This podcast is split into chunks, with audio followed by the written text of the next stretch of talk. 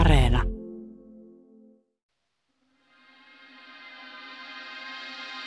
Tässä sarjassa tarkastelemme sitä roihuavaa roskistulipaloa, joka on ihmiskunnan historia. Tämä ilmiö, jota joskus kutsutaan edistykseksi, on todellisuudessa ollut tauoton marssi kohti yhä suurempaa kaaosta ja mielipahaa. Nyt kysynkin, miksi ja milloin kaikki alkoi mennä päin persettä, ja mikä tärkeintä, ketä voimme syyttää. Tämä on Pieleen mennyt historia, sarja, jossa käymme läpi ihmiskunnan perisyntejä. Tämän jakson perisynti on Haber-Bosch-menetelmä. Minun nimeni on Jussi Nygren.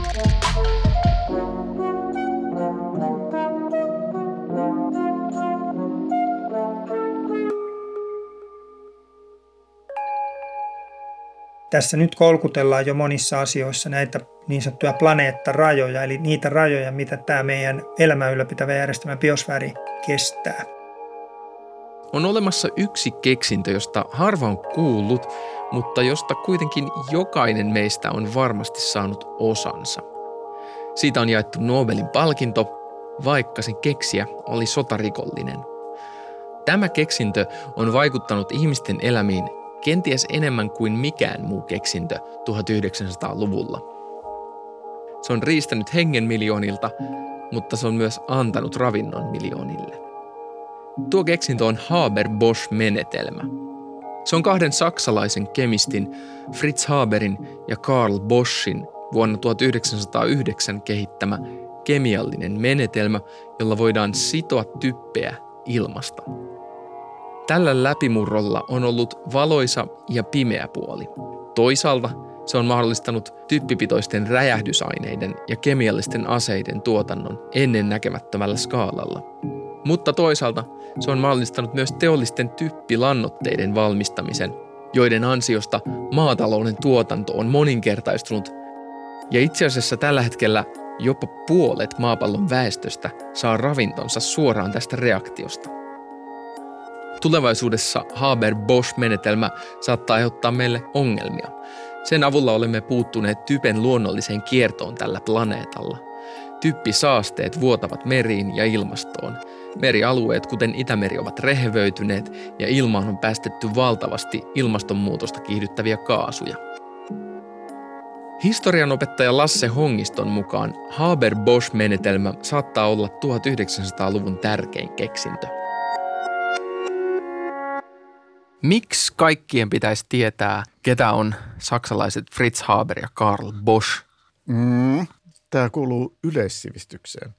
Miten tämä on mahdollista, että meillä oikeastaan ruoka on näin halpaa, kun aikaisemmin ruoka oli niukkuustuote, siihen suhtauduttiin todella vakavasti. Niin kuin tiedät, että leipä oli pyhä asia, sitä ei saanut nokarettakaan jättää, sitä piti aina kunnioittaa. Samaten voi oli sellainen tuote, että ihmiset uneksi, että jos mie saisin, voi jouten olla, kesäkaudet voitaan söisin. Tällainen unelma ei pitää, ei enää. Ruoka on jotenkin itsestäänselvyys siinä mielessä, niin se muutos on ihan järkyttävän suuri. Haber-Bosch, se on tehnyt tämän mahdolliseksi. Haber-Bosch-menetelmä on siis kemiallisten reaktioiden sarja, jolla sidotaan ilmasta typpeä ammoniakiksi. Tällaiset typen yhdisteet ovat kallisarvoisia, koska niitä voidaan käyttää lannoitteina pelloilla, ja niistä on myös pitkään osattu valmistaa ruutia.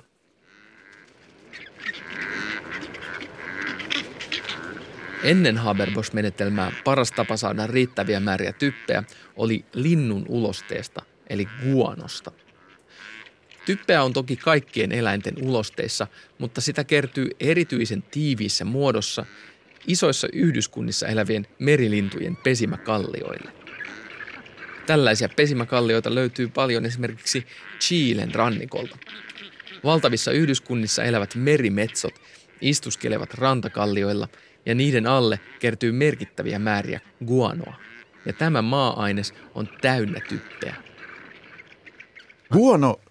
Sehän on linnun ja lepakoiden ulostetta, jota Chilen rannikolle oli kertynyt aivan järkyttäviä määriä. Ja sen takia nämä Chilen rannikon saaret tämän linnun kakan takia niistä tuli valtavan strategisesti tärkeitä.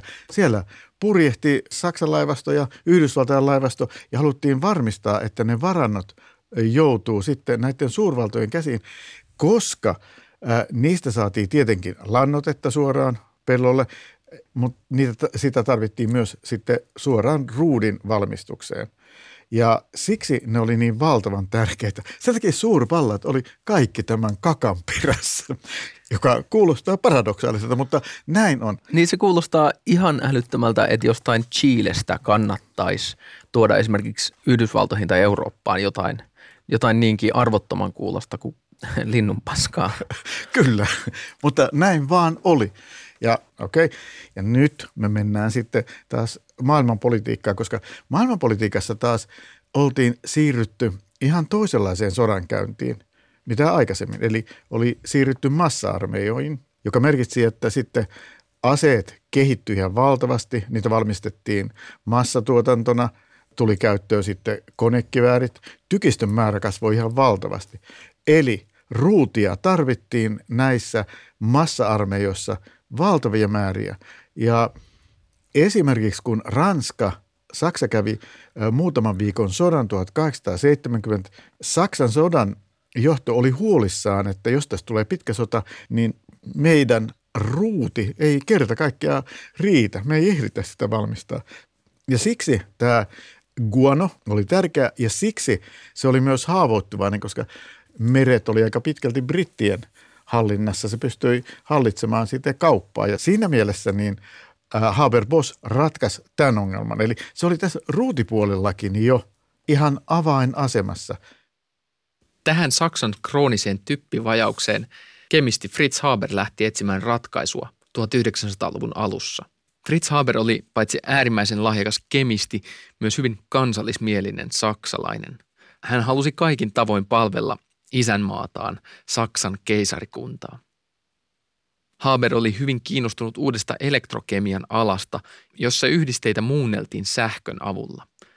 Hän ymmärsi, että korkeassa lämpötilassa ja paineessa voitaisiin pakottaa ilmakehän typpeä muuttumaan nestemäiseen olomuotoon ammoniakiksi. Tässä hänellä oli apunaan toinen kemisti Carl Bosch, jonka erikoisalaa oli korkeapaineisten kemiallisten prosessien valmistaminen. Tarvittiin 100 ilmakehän paine, että typpi pelkistyi ammoniakiksi. Boschin vastuulla oli varmistaa, etteivät kattilat räjähdä kattoon kesken prosessin. Yhdessä he onnistuivat tuottamaan käyttökelpoista typpeä laboratoriossa. Tämän ihmiskunnan tulevaisuuden kannalta kohtalokkaan kemian läpimurron ajankohta voidaan osoittaa tarkasti. Fritz Haber kirjoitti 3. kesäkuuta 1909 kirjeen ohjaajilleen. Eilen saimme ammoniakkikoneen päälle ja onnistuimme pitämään sen käynnissä 5 tuntia. Tämän koko ajan kone toimi täysin oikein ja tuotti nestemäistä ammoniakkia keskeytyksettä. On siis helppo päätellä, että koe voidaan toistaa. Keksintö otettiin vastaan ihmeenä. Saksan maatalous oli riippuvainen typpilannoitteista, joiden hankkiminen oli käynyt todella vaikeaksi. Nyt typpeä saatiin ilmasta. Brot aus Luft, leipää ilmasta, lehdet kirjoittivat keksinnöstä. Ja keksintö tulisi myös antamaan Saksalle etulyöntiaseman pian alkavassa maailmansodassa. Mikä tekee typestä niin erikoisen aineen? Mihin sitä tarvitaan? Tästä juttelimme maataloustieteen professori Juha Heleniuksen kanssa. Nämä herrat Haber ja Bosch jo runsaat reilut 100 vuotta sitten keksivät tavan saada aikaan, siis tämän ammoniakkisynteesin, että pystyttiin tuottamaan niin kuin ammoniakkia sitomalla sitä ilmakehän typestä, ilmassa vapaana olevasta typestä. Ehkä tähän on hyvä sanoa se nyt, kun me puhutaan typestä, niin se fakta, mikä ei ehkä aina tule mieleen jokapäiväisesti, että tämän meidän oman kotiplaneetan ilmakehä on enimmäkseen typpeä. Yli 70% tästä kaasusta, jota me hengitetään, on typpeä. Ja se on hyvin tämmöinen neutraali N2, siis 2 typpiatomia yhdessä. Se ei siis reagoi helposti mihinkään. Sä voit tehdä sitä vaikka puhdistaa sen kokonaan niin, että se on 100% sitä typpikaasua ja koittaa sytyttää, ei syty. Koittaa, laitat sen maahan, johdat sitä maahan, kasvit ei saa mitään. Se ei niin kuin tee yhtään mitään, se on tosi tämmöinen passiivinen aine. Mutta anna olla, kun se on sidottu esimerkiksi just tähän nitraattiin tai sitten ammoniumiin, niin se on hyvin reaktiivinen hyvin monenlaisten aineiden kanssa ja muodostaa uusia yhdisteitä.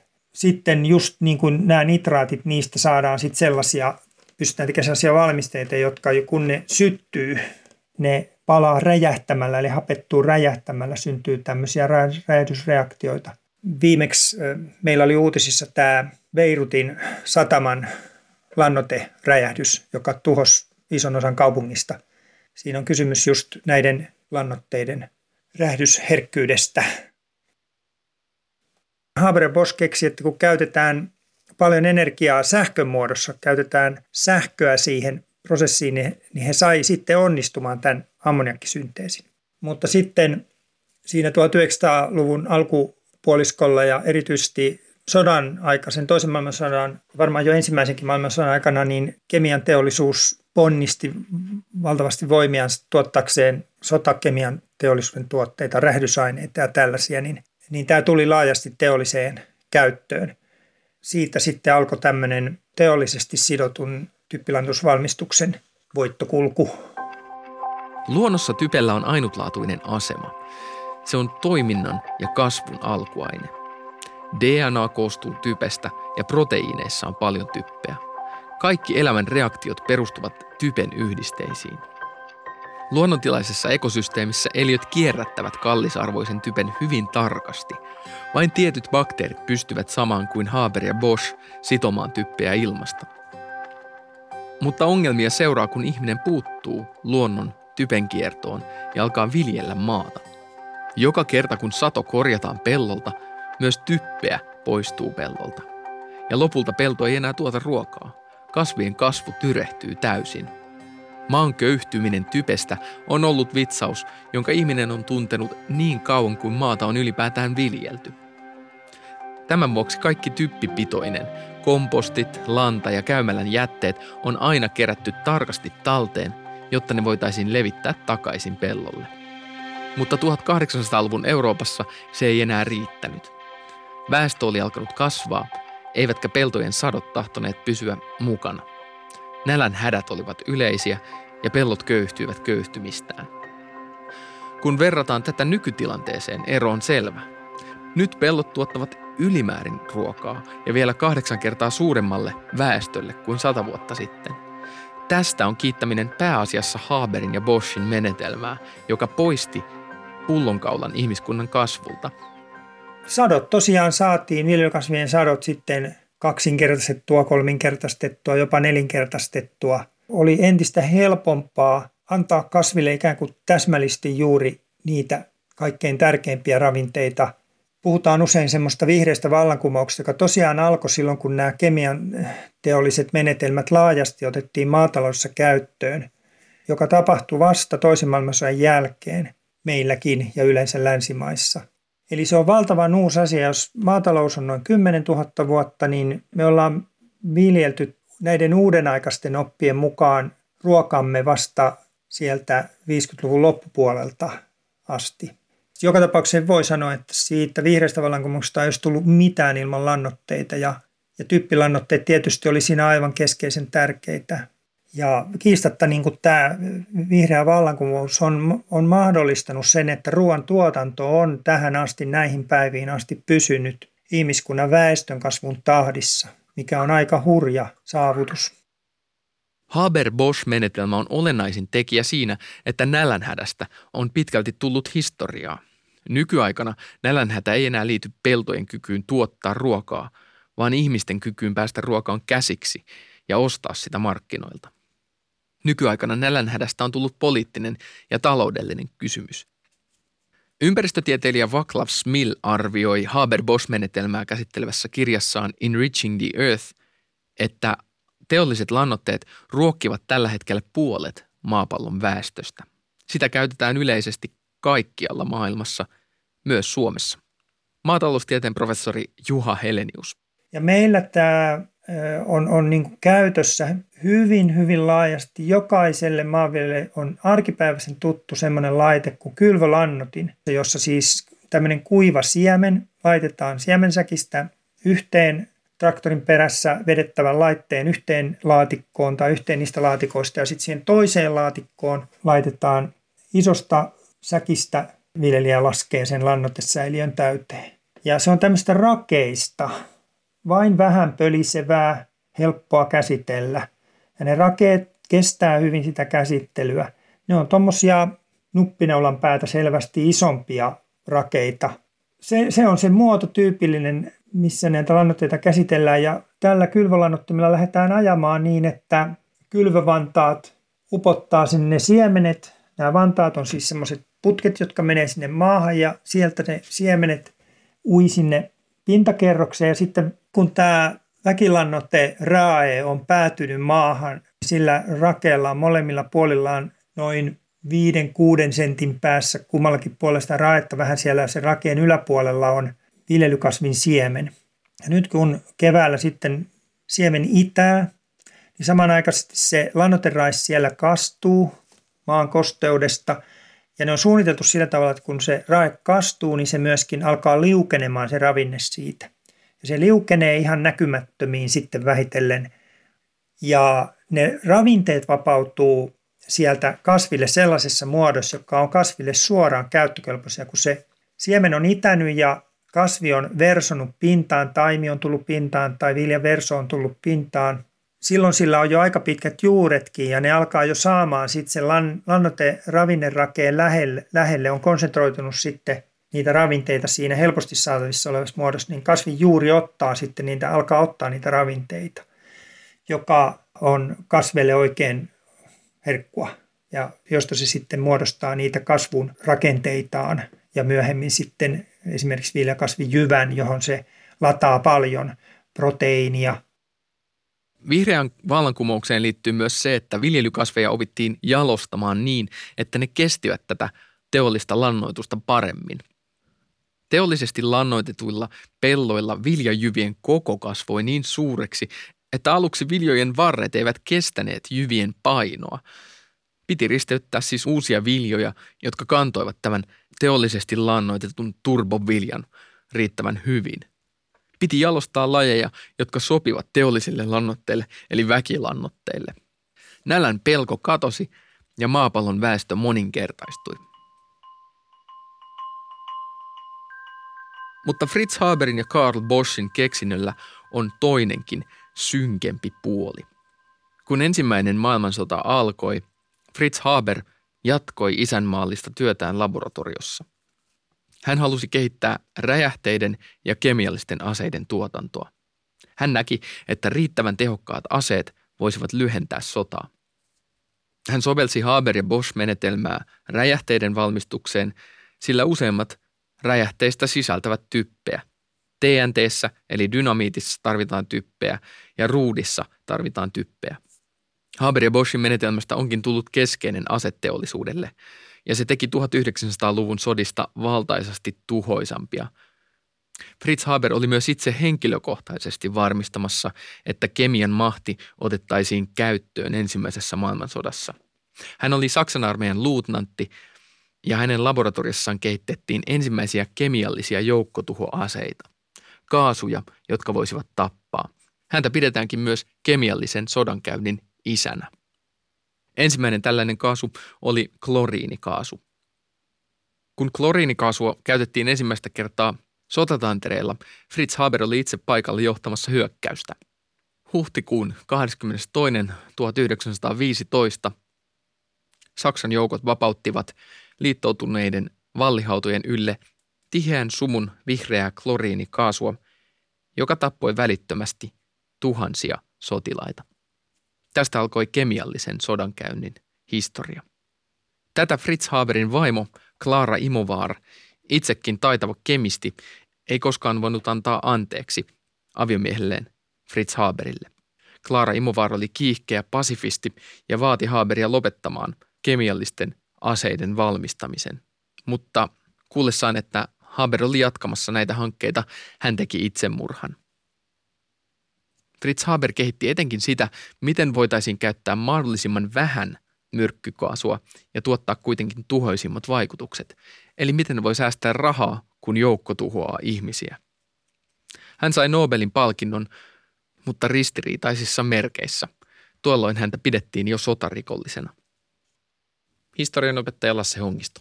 Yksi asia, joka minua järkytti suuresti, se sen nationalismi ja sitten se sen ikään kuin se, että se liittyi tavallaan sitten tähän sodan hulluuteen, niin sitten sillä oli kemistivaimo.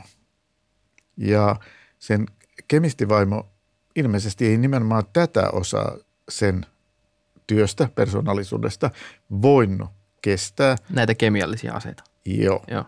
Ja että se oli ekassa maailmansodassa niin tavallaan selkeästi mukana, koska se teki itsemurhan 1918 kesken sotaa. Niin se oli sellainen todella ikävä juttu. Ja toinen juttu oli sitten se, että sitten se sai, vielä sota oli 1918 meneillään, niin se sai Haber-Bosch-menetelmästä Nobelin palkinnon.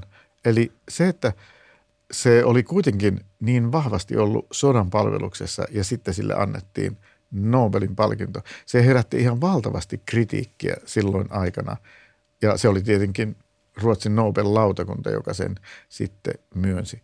Ja kun me ajatellaan aina, että se Nobel-palkinto oli itse asiassa luotu sitä varten, että sillä palkittiin tavallaan sitten tutkijoita, jotka oli luonut ihmiskunnan hyvinvointia edistäviä keksintöjä tai sitten niin suuria tällaisia teoreettisia kysymyksiä, niin ratkas, niin se oli mukana tässä sotateollisuusjutussa. Mutta ilmeisesti se ei ollut niin valtavan hyvin sitten Ruotsi, joka oli puolueeton silloin koko ajan, niin Nobel-lautakunnan tiedossa, että mä en tiedä sitten ehkä ne jos.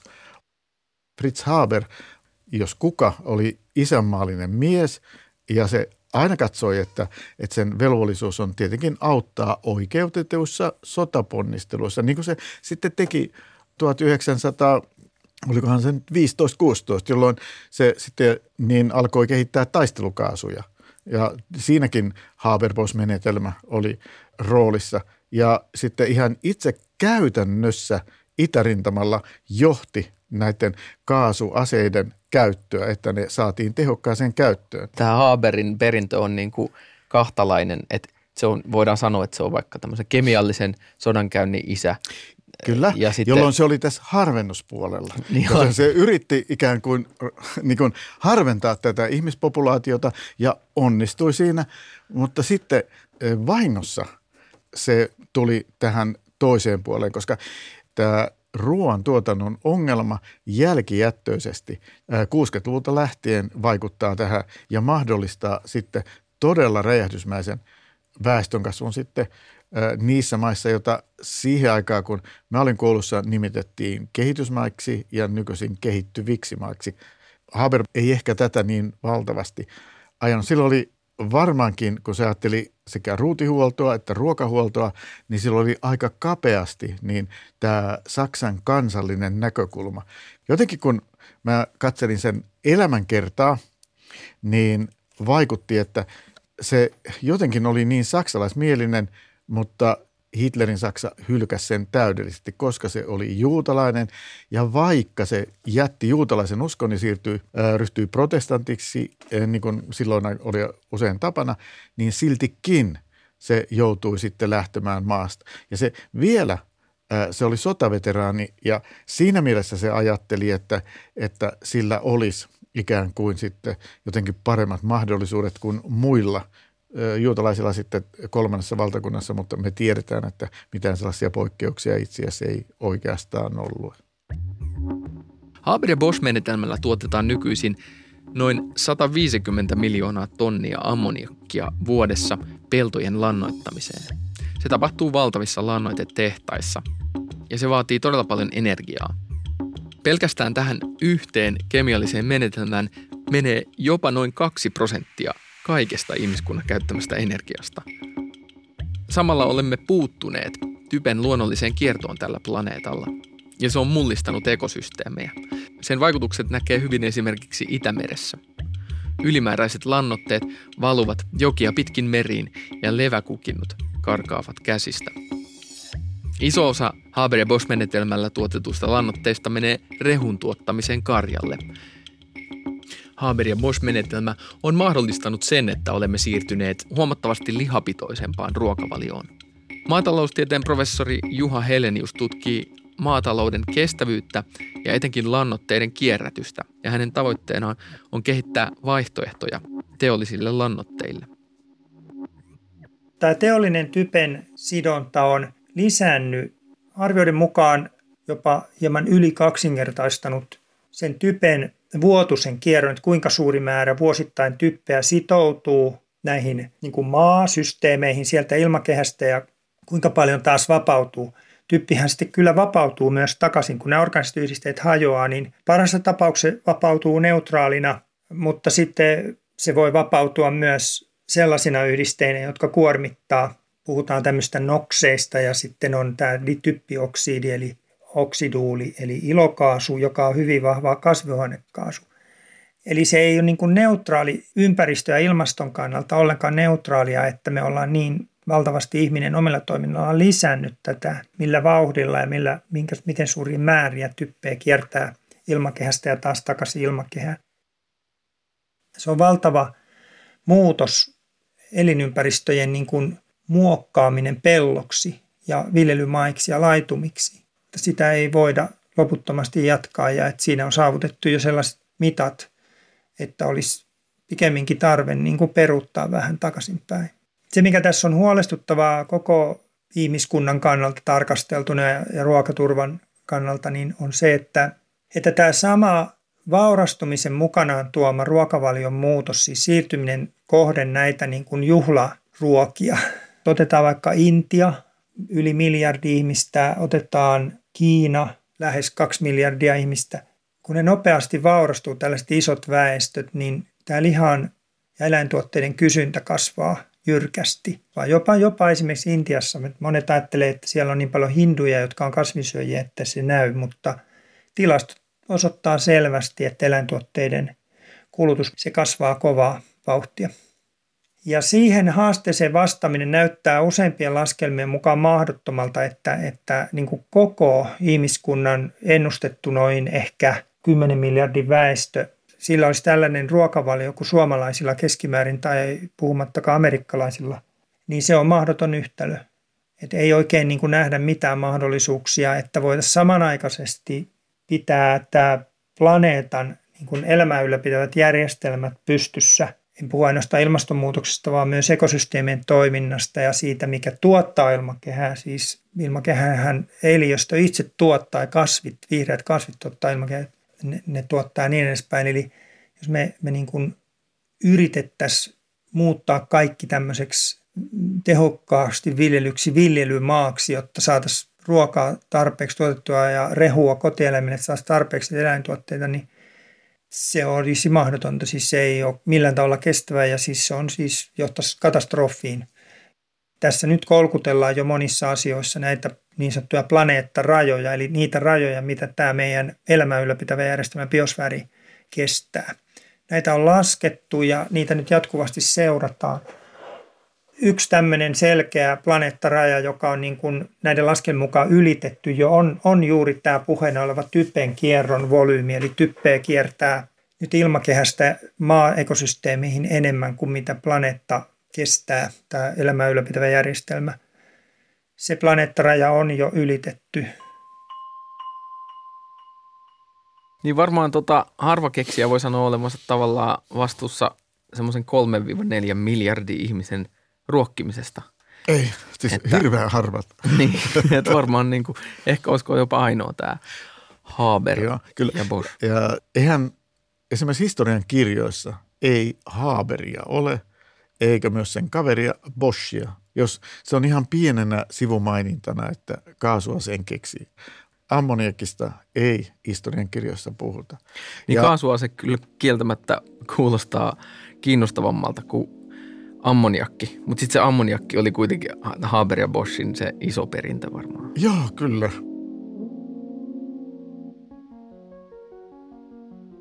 Fritz Haberin ja Carl Boschin keksinnössä tiivistyy tieteen kaksi puolta. Tieteellisiä keksintöjä voidaan käyttää yhteisen edun hyväksi, mutta niillä voidaan myös aiheuttaa valtavaa tuhoa. Ja keksinnöillä on myös usein odottamattomia seurauksia. Nyt kun ihmiskunnan koko lähenee 8 miljardia, Haberin ja Boschin menetelmä on varmistanut, että olemme päässeet pakenemaan luonnon meille asettamia rajoja. Nälkä ei enää uhkaa meitä. Väestön kasvu voi edelleen jatkua turvallisesti. Ja nälänhädän päättämisestä on tullut pikemminkin poliittinen ja taloudellinen kysymys kuin materiaalinen kysymys. Tämä on Fritz Haberin ja Carl Boschin perintö. Jos haluat kuulla lisää kiehtovia tarinoita tieteestä, kannattaa tutustua Henry Tikkasen podcastiin Tiedetrippi. Se löytyy myös Yle Areenasta.